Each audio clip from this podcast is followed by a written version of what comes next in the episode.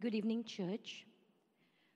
Today's scripture reading is taken from the book of Matthew 2, verses 1 to 12. Matthew 2, verses 1 to 12. Now, after Jesus was born in Bethlehem of Judea in the days of Herod the king, behold, wise men from the east came to Jerusalem, saying, "Where is he who has been born King of the Jews? For we saw his star when it rose and have come to worship him." When Herod the king heard this, he was troubled, and all Jerusalem with him, and assembling all the chief priests and scribes of the people, he inquired of them where the Christ was to be born. They told him, "In Bethlehem of Judea, for so it is written by the prophet. And you, O Bethlehem, in the land of Judah, are by no means least among the rulers of Judah. For from you shall come a ruler who will shepherd my people Israel." Then Herod summoned the wise men secretly, and ascertained from them what time the star had appeared. And he sent them to Bethlehem, saying, "Go and search diligently for the child, and when you have found him, bring me word, and I too may come and worship him." After listening to the king, they went on their way. And behold, the star that they had seen when it rose went before them, until it came to rest over the place where the child was. When they saw the star, they rejoiced exceedingly with great joy. And going into the house, they saw the child with Mary, his mother, and they fell down and worshipped him. Then, opening their treasures, they offered him gifts, gold and frankincense and myrrh. And being warned in a dream not to return to Herod, they departed to their own country by another way. This is the word of the Lord. Be to God. Thank you, Charlotte, for reading for us the word this evening. Shall we bow our heads as we commit this time to the Lord in prayer? Shall we pray? So gracious and Heavenly Father, we thank you, Lord, for your faithfulness, for your goodness, for your love. Thank you, Lord, that in this season of Advent we can rejoice at the coming of your Son, Jesus, who came to die on the cross for our sins. And also, Father, we want to thank you, Lord, for the availability of your word. And so this evening, as we gather together to prepare ourselves for the coming of your Son, we pray, Lord, that you prepare our hearts to receive your word so that we can be faithful and obedient doers of what you want to teach us. So, Holy Spirit, come into our midst, touch our hearts, mold us, make us, challenge us, as we give you thanks. In Jesus' name we pray.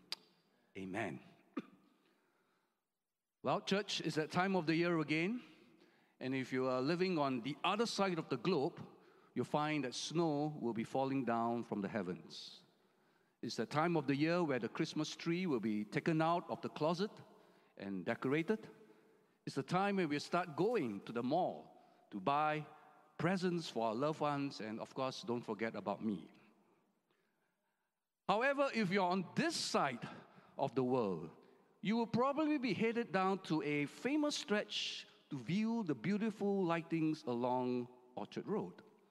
And yet for others, you find that this is a time for partying, a time for getting reacquainted back with another after 2 long years of hiatus due to the pandemic.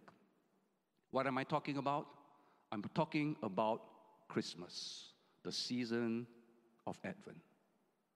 Now, Christmas is indeed an occasion for shopping, feasting, and merrymaking. Don't mistaken about this. And I'm not saying that we shouldn't be doing this. But truth of the matter is this. You see, it is very easy for you and I to get so excited and to somehow get sucked into the many festivities. And so the question for us is this: is the most wonderful time of the year essentially only about all these things that I've just mentioned earlier on? Well, if it is, then I'm afraid we have truly miss out. We have truly lost sight of the real meaning for the reason of the season. You know, as someone once said this, has Santa Claus been the cause of the season? Is Christmas about Father Christmas, or is it on the Father who sent his Son? You see, the danger before us is that the familiarity of Christmas can easily cause us, all of us, to overlook the most vital and essential expression for a meaningful season. You see, it's possible that we can sing the songs of the Christmas carol so many times that we fail to appreciate its real meaning. It's possible that we have heard the timeless tale of how Mary and Joseph, you know, how they wandered through to Bethlehem, that we fail to stop to ponder why it happened. And today it's important for us to remember, to remind ourselves that for us as Christians, this season of Advent should not be just a time of endless feasting, but rather the season of Advent should be a time of celebrating, of rejoicing at the birth of the coming Savior. And as I mentioned, Advent, it's a time where we remember the first coming of Christ, that he came to die on the cross for our sins, and it's also to prepare us for his second coming, where he will come again to reign as Lord and King over the world. Hence, it should be a time of awe, it should be a time of reverence, it should be a time of wonder. But is it? You know, with all this holidaying, with all this merrymaking and eating, it's possible that we can lose sight of this. And in the words of Luke 21, verse 34, the author rightly remarks that we can be weighed down with much carousing, drunkenness, and the cares of life. And I think you can agree with me that Christmas has been so dramatically altered that it has become an event filled with frenzied activities to the extent that Jesus is totally absent, is totally ignored, and worse. We celebrate Christmas by forgetting that it is the birthday of our Lord and Savior. You know, the story was told of two women. They were having lunch together in an exclusive restaurant. A friend of them happened to chance upon them and so began to inquire what they were doing here for the meeting. And so one of the women replied, "Oh, we're having a birthday party for my two-year-old son." But the friend, looking around and seeing no one else, then asked, "Where's the baby?" And the woman simply answered this, "Oh, he's at my mother's house. She's taking care of him until the party's over." And then she said, "You see, it won't be much fun with him along." Ridiculous, isn't it? How absurd to have a birthday celebration when the child is not even present for his party. And yet, when we think about this, that's exactly the way how many people around the world, including us Christians, this is the way we commemorate Christmas today. Yes, we celebrate, we party, we enjoy ourselves, but we forget that we are doing this because it is the birthday of Jesus. And Jesus is missing from the celebration. So this Christmas, to ensure that we don't leave the most important people out, what can we do? Yes, I say it again, we can enjoy the excitement of the season, but at the same time, let it not become an obstacle to the real purpose of Christmas. Today, let me suggest to you that we spend some time reflecting over a common Christmas scene that is very familiar to all of us during this Advent season. It is a scene that we can find it, maybe for some of you in your homes, not in our church, but some churches, they do have it. You can find it in Christmas cards. And maybe if you go some places to the mall, you may be able to find this scene. I'm referring to the nativity scene. And for today, our attention will be on three objects, namely the star, the stable, and the manger. And in the subsequent weeks that follow, we will then focus on another three, the shepherd, the angels, and the baby. So to start off, let's look at the Christmas star. And once again, I want us to refer to the passage that Charlotte has read. If you have your Bibles, once again, turn to Matthew chapter 2. And let's look again at verse 1 to verse 2. Matthew, the author, writes, he says that, "Now after Jesus was born in Bethlehem of Judea, in the days of Herod the king, behold, wise men from the east came to Jerusalem, saying, 'Where is he who has been born King of the Jews? For we saw his star when it rose and have come to worship him.'" Now, believe it or not, this particular star that we're referring to was a symbol of God's direction for a group of wise men from the east who were seeking to find Jesus. And you know, it's pointed out in the text, we find that God commissioned this particular star to serve as a kind of a travel guide for them. And if you go on to verse 9, verse 9 continues to reveal to us that this star not only led them to Jerusalem, but it went ahead of them until it stopped over to the place where the child was. That means it didn't just tell them, go this way, go there. It literally stopped to where Jesus could be found. And then look at verse 10. "And upon locating the family, we are told that the wise men, they rejoice with exceedingly great joy."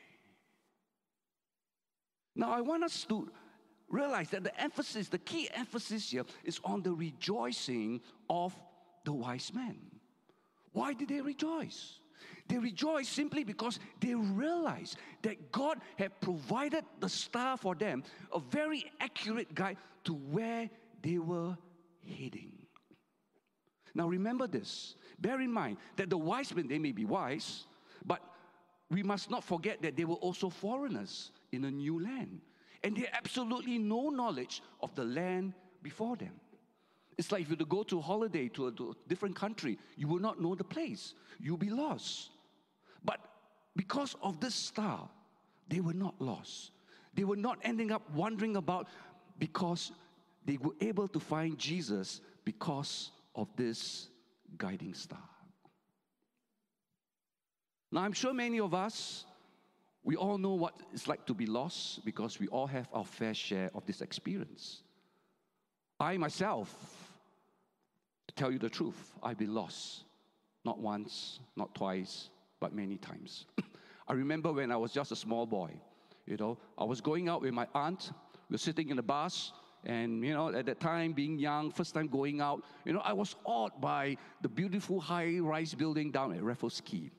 And as I was admiring all the building, I didn't hear my auntie calling me that it was time to come down from the bus. And after a while, as I turned around to ask my auntie what this building is about, lo and behold, she wasn't there. And so as a young boy, I came down from the bus, ended up at Raffles Quay, lost, wandering, all alone. Then as I grew older, as a teenager, like all NS men, we get lost in the jungle. And then as I grew older, and being staying in the East, most of us stay in the East, I can guess you can agree with me. We Easterners don't like the HDB flats on the West. Because wherever you go to the West, unfamiliar HDB estate, wherever you turn, all looks the same, isn't it? Yeah, or high-rise building, you will never find your way. So yes, we all have been lost before. And let me just say this, that getting lost is not a nice feeling at all, isn't it? When you get lost, you experience all this anxiety, you experience this fear, you experience this frustration, and sometimes if you're with someone, you can end up arguing and fighting with one another. But note that the wise men, they were not lost. They were not lost because they were able to find a way. Why? Because God appointed a star for them to lead them to their destination. And that is why verse 11 tells us, they rejoice and they gave thanks. And at this point, I want us to just spend a moment as we reflect on the star. And as we reflect on the star, I want you to think about two things. Firstly, think about your own Christian life. The reason why all of you are seated here in this pew right now in this church is simply because God had provided a star into your life. someone to lead you to Him. And that someone could be maybe your family member. It could be a friend. It could be your neighbor. It could be your colleague. Or may even be someone in the church. So I want us, as we reflect on the star, retrace back your own spiritual journey. How you came to Christ. And as you think about this, would you, like the wise men, take this time to appropriately give thanks to God for that star in your life? Because if not for that star, you won't be here, isn't it? You'll probably be out there with your friends, enjoying yourself and not realizing that Christmas is all about Jesus. So I think it's appropriate. Like the wise men, when they rejoiced that they were not lost, we are not lost, we are found. We should give thanks to God for that star, no matter who that person may be. Secondly, as you reflect also over the star, I want you to consider your Christian calling. What is it that God is calling you to be a Christian for? You know, the Bible tells us in Matthew chapter 5, verse 14 and 16, that we are the light of the world. And as light of the world, what are we to do? We are to shine before men. We are to show Christ to those who are living in darkness. So as you consider your Christian calling today, as you reflect on the star, is God calling you to be a star to someone this Christmas? Perhaps it could be a person who you've been trying to reach out for a long time. Perhaps it could be, again, someone, you know, that you may come across recently. Maybe that's the opportunity that God is trying to tell you. Reach out. Be that star. Invite them for our coming Christian event. Invite them to church. Invite them and share with them the love of Christ. So as we pause right now for a moment to give thanks to God for the star of life and to pray and be a star to someone that we can lead to Christ, let this song minister to us. Shall we just bow, close our eyes, just reflect, meditate, and if you need to give thanks, you give thanks. If not, you pray for that someone that God can lead you. Let's have the song. Fuan, it's okay. Let's continue on. Let's continue to just spend a moment. All right, let's give thanks to God for the star in your life and to ask the Lord that you can be a star to someone this Christmas. Now, as we continue on in our focus on the nativity scene, the next object for us that we want to view is the very place where Jesus was born. And where was Jesus born? He was born in a stable. And what do you see when you gaze at the stable? I mean, like any stable, you know, it is a dark, it's a damp place. It is a place crowded with stinky and smelly animals. And for sure, every doctor, and if you are mothers, you will agree that this is no place to birth a baby. And truth of the matter is, God could have picked any. God could have chosen maybe Bethlehem General Hospital, you know, to birth His one and only son. But He didn't. Instead, we are told that God specifically chose the stable, a lowly surrounding, as a resting place for His beloved son. Why? Why did God want to do this? Well, He chose it for a very important reason. Emmanuel, God with us. You see, God had no intention of shielding Jesus from the harsh realities of this life in which you and I face. You see, it is through this birth in a stable that Jesus immediately experienced what it was like to be human. You see, His very first breath was not the fresh, clean air, but the odor of animal urine and dunk. And the very first noise that He heard were the grunts of the many livestock. So you see, from the very beginning, God determined not to shelter Jesus from the crude realities of this world. And the reason is simply to demonstrate that God is present and He is with us. Emmanuel. The stable dust is a symbol of the real world that we live in, a world that is filled with harshness, discrimination, oppression, abandonment, rejection, hurt, and wars. And Jesus came to live in this same cold world as ours. And because he was here, he understood what we will be going through because he himself experienced them all. Finally, let's zoom in on the manger. Now, what exactly is a manger? Now, if you see the picture up on the screen, you find that a manger is simply nothing more than a feeding bin for cattle. It is a rather crude, constructed piece of farm furniture, very ordinary and plain in every way. Now, we have no clue to what a manger looks like, except for the fact that Holy Scriptures make mention of it. We read in Luke chapter 2, verse 7, that Mary gave birth to a firstborn son and wrapped him in bands of cloth and laid him in a manger. Now, church, listen to this. The significance of the manger is found in these last 5 words. Laid him in a manger. You see, the moment Jesus was laid in a manger, something amazing happened. The moment Jesus was laid in the manger, that ordinary piece of equipment, plain and simple, now becomes extraordinary.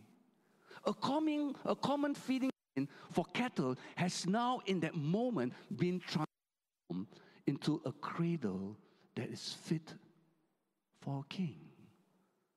The manger thus becomes a symbol to us of what can happen to the ordinary when Jesus resides in it.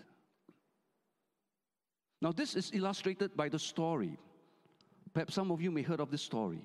The story of 3 trees. There was once 3 trees that stood high on a hill, and they all dreamt of what they would want to become.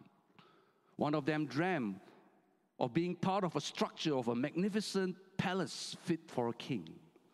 The second dreamt that he can become a strong sailing ship, capable of carrying important delegates on important voyages. As for the third tree, he dreamt of being a beautiful treasure box, able to be filled with gems, gold, and other precious jewelry. Now, years passed, and the tree grew strong and sturdy. Then one day, a woodsman came and chopped down all the 3 trees. The first tree was brought into a carpenter's shop, but alas, he was not constructed into anything, but he was simply cut up to be just timber. But little did he realize that as a timber, he eventually would be used as the beam of the cross that nailed Jesus. The second tree was brought into a shipyard, but not to be formed as part of a mighty sailing ship as he would want to be. Instead, he was crafted into a small and simple sailing ship for fishermen, where Jesus would eventually use to stand in as he preaches to the masses. As for the third tree, he was not carved into a treasure chest.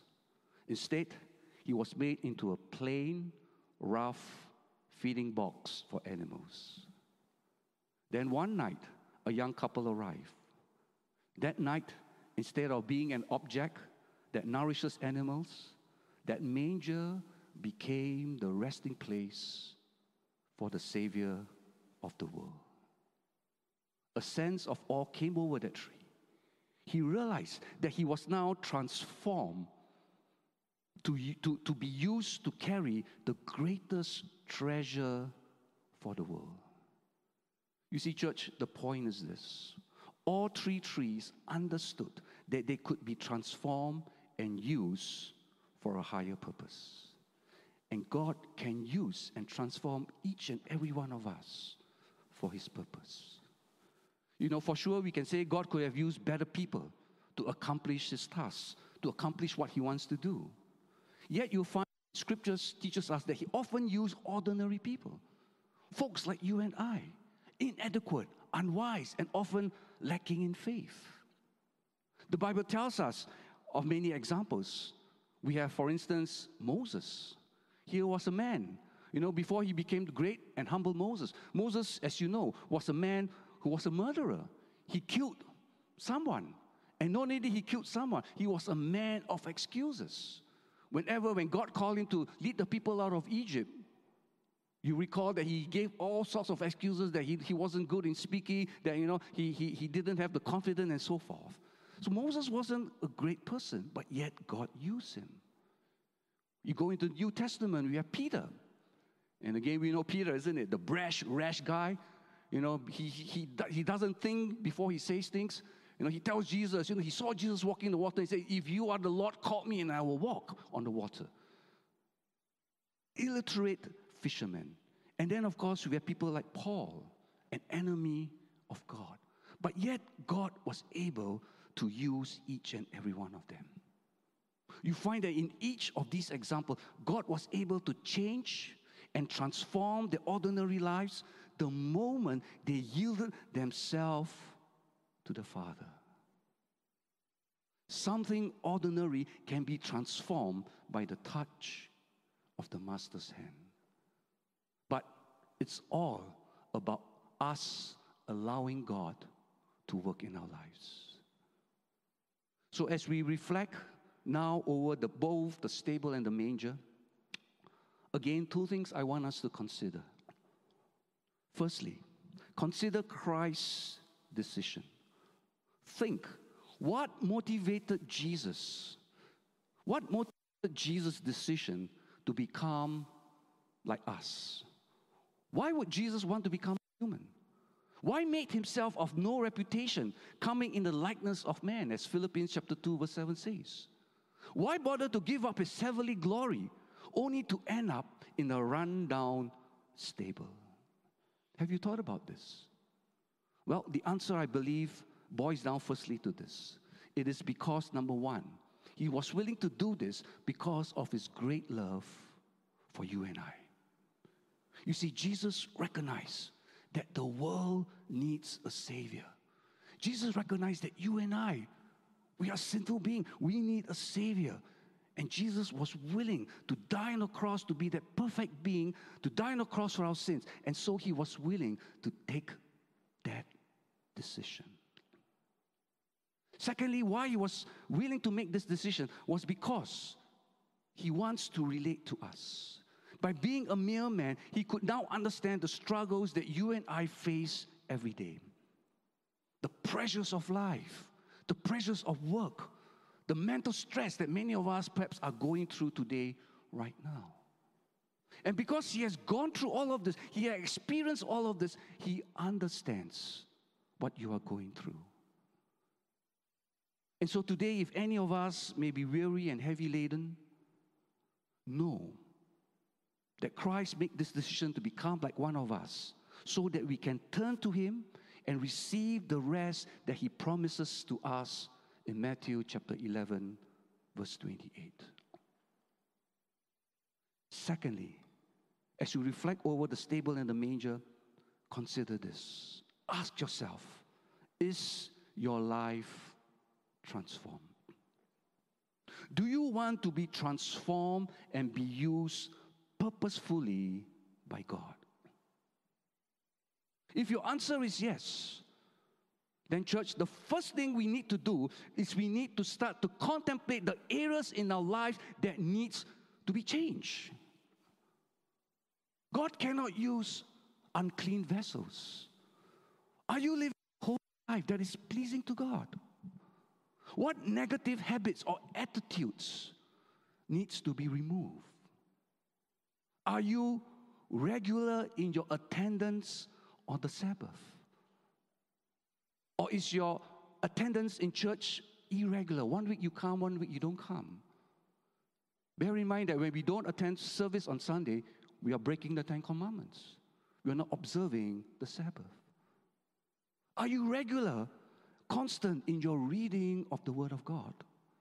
Are you serious in your spiritual walk? If you desire God to work in your life, to be that star, to bring someone to Christ, We have to be clean vessels before Him. And I know as Christians, as humans, we do face many struggles. But the good news for us is that our life can be transformed. Just as God, Jesus, the moment He laid His head on the manger, it was transformed into a royal bed. God is able to transform each and every one of us. But we must first be willing to yield to Him, to allow God to change our bad attitudes, our negative thoughts, our actions that is not pleasing to Him. So if you are struggling in any of these areas, would you ask the Lord through the Holy Spirit to transform you the way He transformed the manger into a royal bed? Christmas is all about Jesus. And the nativity scene is a clear reminder of this.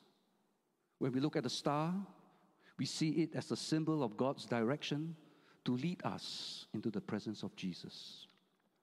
And just as the star was a guide to the wise men to find Jesus, may we become a star this Christmas in helping someone else to discover the Savior. When you look at the nativity scene, you find a stable. And the stable is a reminder that Jesus came into the real world and is thus able to understand what you I are going through, the struggles in life, the pressures. And if your life is weary and heavy laden, it is not by drinking or feasting that can take away our sorrows. Seek Jesus and find that rest. And finally, when you view the manger where Jesus lay, let it be a reminder for us that it is a symbol of the ordinary being made extraordinary. When we allow ourselves, when we allow Jesus to touch us. As I invite the team to come up, as I close, I want us to open up now for a time of ministry. If indeed there's anyone here who's feeling heavy laden, you may be burdened by some problem. God knows. God hears. Would you take this opportunity as we sing the response song later on? Would you just come up for time of prayer? Or it may be some of you,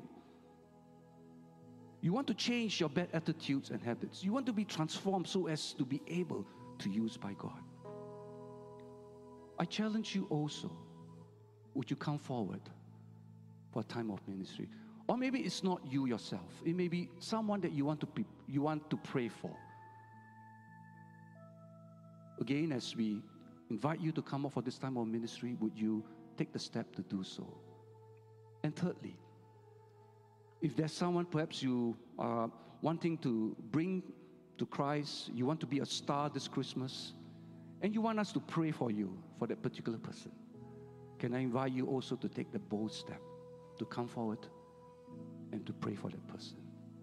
We have the team up here, Pastor Mabel, Carl, Danny, the leaders are here, so if you do have any prayer requests, as we sing this song, may you come forward and be ministered. Chin. Let's pray. Father, indeed, we want to give you thanks for your presence that's in our midst today.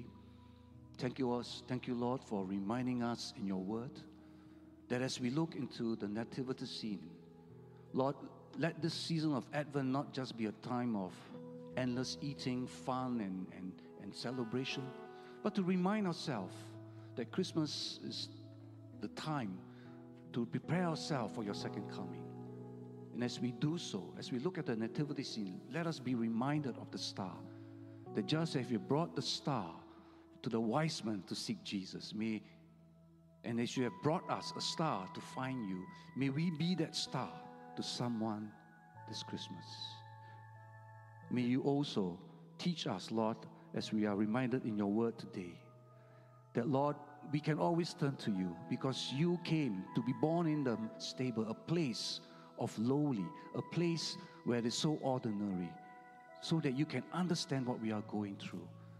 And so, Lord, in every situation that we may be facing, Lord, help us to be mindful that we can turn to you and you will give us that rest. And lastly, let us be reminded also that we can be touched. Just as you have used that manger to be transformed into an ordinary bin to a royal bed, you can touch and change us if we yield ourselves to you. So Father, help us as we reflect on the manger, as we reflect on these three things over the week. May your word continue to seal deep in our hearts. And so now as we depart from this place, we pray for the blessing of God, the Almighty, the Father, the Son, and the Holy Spirit. Continue to remain and be with us now and forevermore. Amen.